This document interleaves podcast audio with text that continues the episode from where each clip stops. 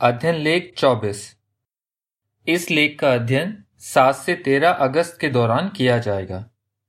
विषय, आप अपना लक्ष्य हासिल कर सकते हैं। ये लेख गलातियों 6 के 9 पर आधारित है, जहाँ लिखा है, आओ, हम बढ़िया काम करने में हार ना माने, क्योंकि अगर हम हिम्मत ना हारे तो वक्त आने पर ज़रूर फल पाएँगे। गीत चौरासी। बढ़ते हैं आगे। एक झलक। हमें लगातार बढ़ावा दिया जाता है कि हम यहोवा की सेवा और अच्छी तरह करने के लिए कुछ लक्ष्य रखें। हो सकता है हमने कोई लक्ष्य रखा हो, पर उसे पूरा करना हमें मुश्किल लग रहा हो। ऐसे में इस लेख में दिए सुझाव मानने से हम अपने लक्ष्य हासिल कर पाएँगे। पैराग्राफ एक, सवाल। हम में से कई लोगों के सामने कौन सी मुश्किल आई है? हम सब यहोवा को खुश करना चाहते हैं और उसकी अच्छी तरह सेवा करना चाहते हैं। इसलिए हम शायद कुछ लक्ष्य रखें, जैसे रोज बाइबल पढ़ना, अच्छी तरह निजी अध्ययन करना, प्रचार करने का हुनर बढ़ाना, या अपने अंदर कोई गुण बढ़ाना। हो सकता है आपने भी कोई ऐसा लक्ष्य रखा हो, पर अब उसे हासिल करना आपको मुश्किल लग रहा हो। अगर ऐसा है तो आप अकेले नहीं हैं। जरा इन उदाहरणों पर ध्यान दीजिए। फिलिप चाहता था कि वो अच्छी तरह और ज़्यादा बार प्रार्थना करे, लेकिन वो प्रार्थना करने के लिए समय ही नहीं निकाल पाता था। एरिका ने लक्ष्य रखा था कि वो प्रचार की सभा में समय पर पहुंचेगी। फिर भी उसे लगभग हर बार देर हो जाती थी। तोमाश पूरी बाइबल पढ़ना चाहता था, पर वो कहता है, मुझे बाइबल पढ़ने में मज़ा ही नहीं आता था। मैंने तीन बार कोशिश की पर हर बार लय व्यवस्था से आगे बढ़ ही नहीं पाता था। पैराग्राफ दो, सवाल। अगर हम अब तक अपना लक्ष्य हासिल नहीं कर पाए हैं तो हमें निराश क्यों नहीं होना चाहिए? अगर आपने कोई लक्ष्य रखा है, पर अब तक उसे हासिल नहीं कर पाए हैं तो ये मत सोचिए कि आपसे कुछ नहीं हो सकता। एक छोटा सा लक्ष्य हासिल करने में भी कई बार काफ़ी वक्त और मेहनत लगती है।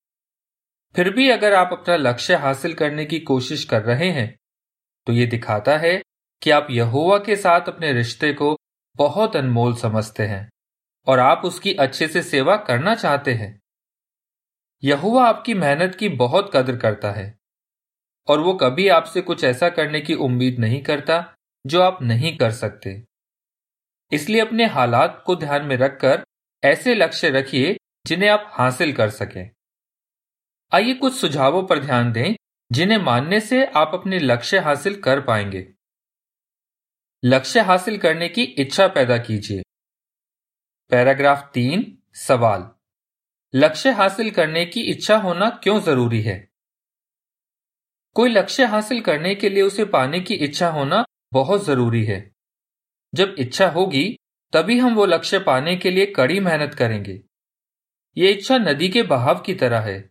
जैसे नदी के बहाव से एक नाव अपनी मंजिल की तरफ़ बढ़ पाती है, उसी तरह इच्छा होने से हम अपने लक्ष्य की तरफ़ बढ़ पाते हैं। और अगर बहाव तेज हो तो नाविक शायद और जल्दी अपनी मंजिल तक पहुँच जाए। कुछ उसी तरह हमें अपना लक्ष्य हासिल करने की जितनी इच्छा होगी, उतनी ही जल्दी हम उस तक पहुँच पाएँगे। एल साल्वाडोर में रहने वाले भाई डेविड का कहना है, जब आप में कुछ करने की बहुत इच्छा होती है तो आप उसके लिए जी तोड़ मेहनत करते हैं। आप किसी भी चीज़ को उसके आड़े नहीं आने देते। तो आप ऐसा क्या कर सकते हैं ताकि आपकी इच्छा और भी बढ़े? पैराग्राफ चार, सवाल। हम किस बात के लिए प्रार्थना कर सकते हैं? प्रार्थना कीजिए कि आप में अपना लक्ष्य हासिल करने की इच्छा बढ़े। जब आप प्रार्थना करेंगे तो यहोवा आपको अपनी पवित्र शक्ति देगा। फिर आपका और भी मन करेगा कि आप अपना लक्ष्य हासिल करें। फिलिपियो दो के तेरह में लिखा है, क्योंकि परमेश्वर ही अपनी मर्ज़ी के मुताबिक तुम्हें मज़बूत करता है और तुम्हारे अंदर इच्छा पैदा करता है और उसे पूरा करने की ताकत भी देता है। कभी कभी हम कोई लक्ष्य इसलिए रखते हैं क्योंकि हम जानते हैं कि हमें ऐसा करना चाहिए और यह अच्छी बात है। पर हो सकता है वो लक्ष्य हासिल करने की हमें इच्छा ही ना हो। युगांडा में रहने वाली बहन नौरीन के साथ भी कुछ ऐसा ही था। उन्होंने एक बाइबल अध्ययन कराने का लक्ष्य रखा था, पर उनमें ऐसा करने की बहुत ज़्यादा इच्छा नहीं थी, क्योंकि उन्हें लगता था कि वो अच्छे से नहीं सिखा पाएँगी। उन्हें किस बात से मदद मिली? वो कहती है, मैं हर दिन यहोवा से प्रार्थना करती थी कि मेरे अंदर बाइबल अध्ययन कराने की इच्छा बढ़े। साथ ही मैं अपनी सिखाने की काबिलियत बढ़ाने के लिए खूब मेहनत करने लगी। फिर कुछ महीनों बाद मैंने देखा कि बाइबल अध्ययन कराने का मेरा और भी मन करने लगा। उस साल में दो बाइबल अध्ययन शुरू कर पाई। चित्र शीर्षक, अपनी इच्छा बढ़ाने के लिए प्रार्थना कीजिए। पैराग्राफ पाँच, सवाल, किस बारे में सोचने से अपना लक्ष्य हासिल करने की हमारी इच्छा बढ़ सकती है? सोचिए कि यहुआ ने अब तक आपके लिए क्या क्या किया है। प्रेषित पॉलुस ने जब इस बात पर मनन किया कि यहोवा ने कैसे उस पर महाकृपा की है तो उसने जी जान से यहोवा की सेवा की। उसी तरह अगर आप भी इस बारे में सोचते रहें कि यहोवा ने आपके लिए क्या क्या किया है तो अपना लक्ष्य हासिल करने की आपकी इच्छा और बढ़ जाएगी। गौर कीजिए कि होंडुरास में रहने वाली एक बहन को किस बात से मदद मिली। वो पाइनियर सेवा करना चाहती थी। वो कहती है, मैंने इस बारे में सोचा कि यहुआ मुझसे कितना प्यार करता है। उसने मुझे अपने परिवार का हिस्सा बनाया। वो मेरी परवाह करता है, मेरी हिफाजत करता है। इस तरह मनन करने से मैं यहुआ से और भी प्यार करने लगी और पाइनियर सेवा करने का मेरा और भी मन करने लगा। पैराग्राफ छ, सवाल। अपना लक्ष्य हासिल करने की इच्छा बढ़ाने के लिए हम और क्या कर सकते हैं? सोचिए कि लक्ष्य हासिल करने से आपको क्या क्या फ़ायदे हो सकते हैं। जरा एक बार फिर एरिका के उदाहरण पर ध्यान दीजिए। जिसका लक्ष्य था कि वो प्रचार की सभा में समय पर पहुँचे। वो कहती है, मैंने सोचा कि देर से पहुँचने से मैं कितना कुछ नहीं कर पाती। अगर मैं जल्दी पहुंचूं तो मैं भाई बहनों से मिल पाऊँगी, उनके साथ वक्त बिता पाऊँगी, और वहाँ जो बढ़िया सुझाव दिए जाते हैं, उन्हें भी सुन पाऊँगी। फिर मैं अच्छी तरह प्रचार कर पाऊँगी और मुझे मज़ा भी आएगा। एरिका ने सोचा कि समय पर पहुँचने से उसे कितने फ़ायदे हो सकते हैं। इसलिए वो अपना लक्ष्य हासिल कर पाई। क्या आप भी कुछ फायदों के बारे में सोच सकते हैं? अगर आपका लक्ष्य और अच्छे से प्रार्थना करने या बाइबल पढ़ने के बारे में है तो सोचिए, इससे यहोवा के साथ आपका रिश्ता कितना मज़बूत होगा।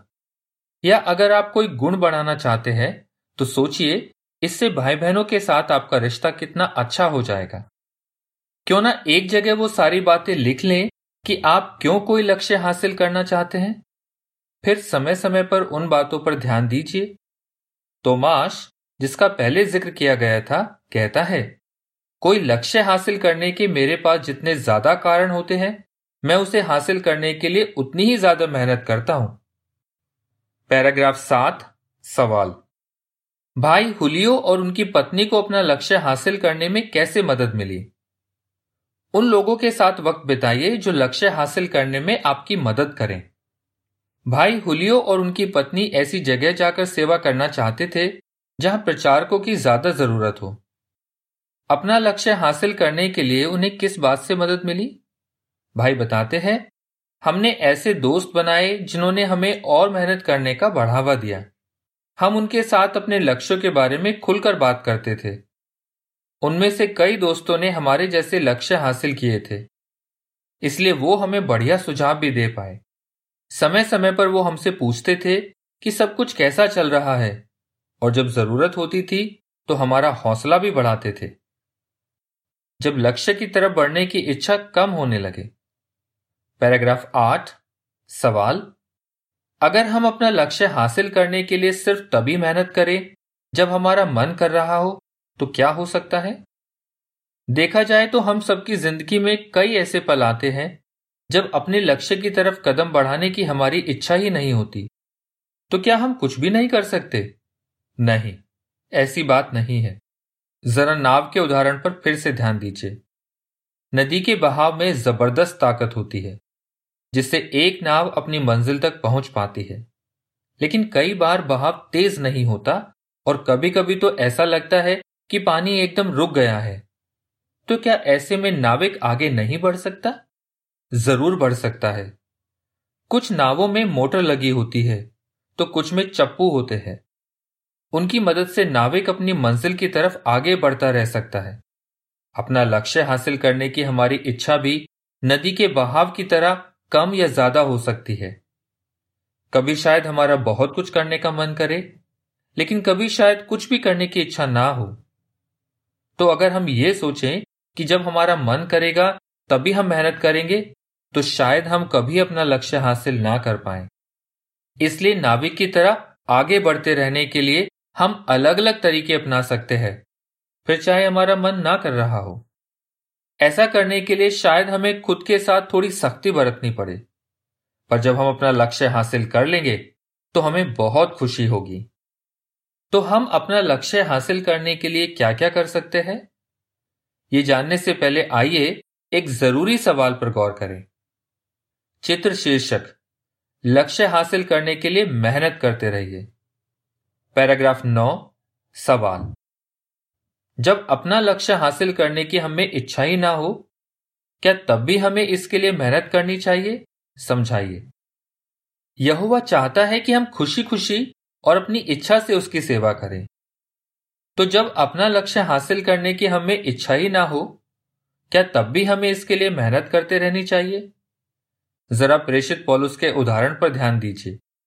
उसने कहा, मैं अपने शरीर के साथ सख्ती बरतता हूँ और उसे एक दास बनाकर काबू में रखता हूँ।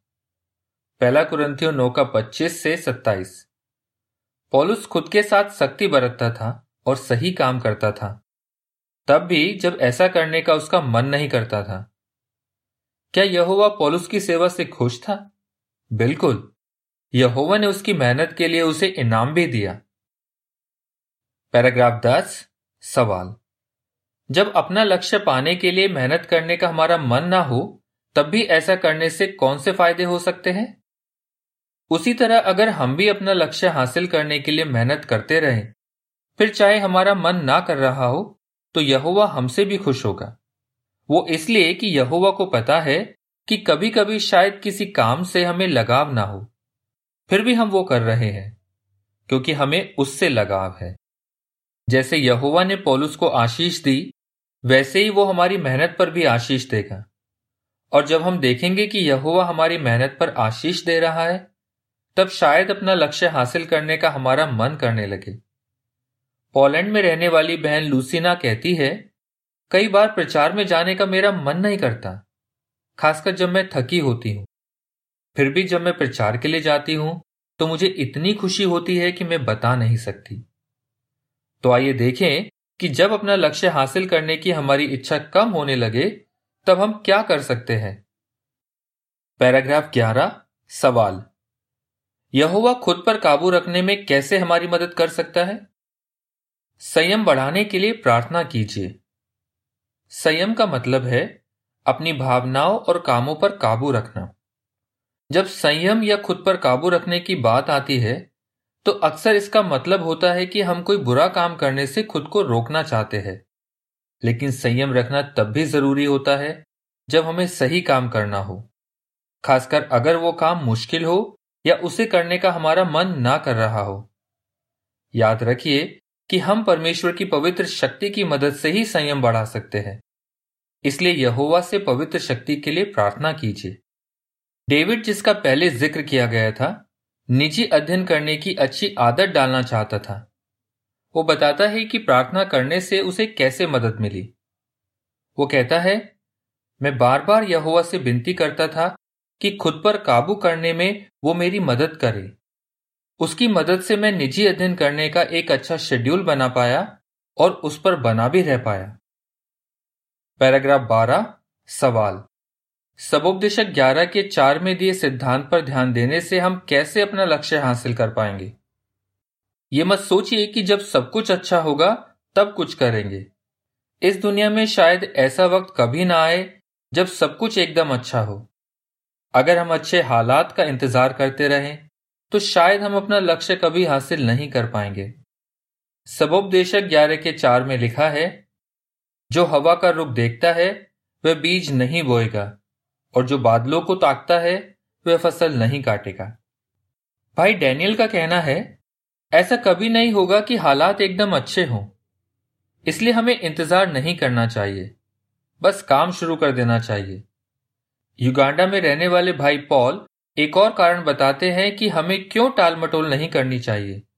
जब हम मुश्किल हालात में भी कोई काम शुरू करते हैं तो हम यहोवा को आशीष देने का मौका दे रहे होते हैं। मलाकी तीन का दस। पैराग्राफ तेरह सवाल। शुरुआत में छोटे छोटे लक्ष्य रखना क्यों अच्छा होता है? पहले छोटे छोटे लक्ष्य रखिए। हो सकता है हमने जो लक्ष्य रखा हो, उसे पूरा करना हमें बहुत मुश्किल लग रहा हो, और इस वजह से उसके लिए मेहनत करने का हमारा मन ना करे। अगर आपके साथ भी ऐसा है तो आपने जो लक्ष्य रखा है, उसे पाने के लिए कुछ छोटे छोटे लक्ष्य रखिए। जैसे अगर आपने कोई गुण बढ़ाने का लक्ष्य रखा है तो आप चाहें तो पहले छोटे छोटे तरीकों से वो गुण ज़ाहिर कर सकते हैं। या अगर आपने पूरी बाइबल पढ़ने का लक्ष्य रखा है तो क्यों ना हर दिन थोड़ी देर के लिए ही बाइबल पढ़ने से शुरुआत करें। तोमाश ने, जिसका शुरुआत में ज़िक्र किया गया था, एक साल में बाइबल पढ़ने का लक्ष्य रखा था, पर वो उसे हासिल नहीं कर पा रहा था। वो कहता है मुझे एहसास हुआ कि मैं एक बार में कुछ ज़्यादा ही हिस्सा पढ़ने की कोशिश कर रहा था, इसलिए मैंने फिर से शुरू किया। पर इस बार मैंने हर दिन कुछ ही आयतें पढ़ने और उन पर मनन करने की सोची। फिर मुझे बाइबल पढ़ने में मज़ा आने लगा। जब तोमाश को इसमें मज़ा आने लगा तो वो ज़्यादा देर तक बाइबल पढ़ने लगा। आखिरकार उसने पूरी बाइबल पढ़ ली। जब रुकावटें आए तो हार न माने। पैराग्राफ चौदह सवाल। हमारे सामने कौन सी रुकावटें आ सकती हैं? अपना लक्ष्य हासिल करने की हमें कितनी भी इच्छा हो, या हम अपने साथ कितनी भी सख्ती बरतें, कोई ना कोई रुकावट आ ही जाती है। जैसे हो सकता है, अचानक कोई मुसीबत की घड़ी आ जाए, जिस वजह से हमारे पास अपना लक्ष्य हासिल करने का वक्त ही ना बचे, सबोपदेशक नौ का ग्यारह, या हो सकता है कि हमें किसी मुश्किल का सामना करना पड़े जिसकी वजह से हम निराश हो जाएँ और हमें बिल्कुल ताकत ना रहे। इसके अलावा हम अपरिपूर्ण हैं, इसलिए शायद हमसे कोई गलती हो जाए, जिससे हम अपने लक्ष्य के करीब आने के बजाय और दूर चले जाएँ। या शायद हम बहुत थक जाते हों। अगर हमारे सामने ऐसी कोई रुकावट आती है तो हम क्या कर सकते हैं? पैराग्राफ पंद्रह, सवाल। अगर हमारे सामने कोई रुकावट आ जाए तो क्या इसका यह मतलब है कि हम नाकाम हो गए हैं? समझाइए। रुकावट आने का यह मतलब नहीं कि हम नाकाम हो गए हैं।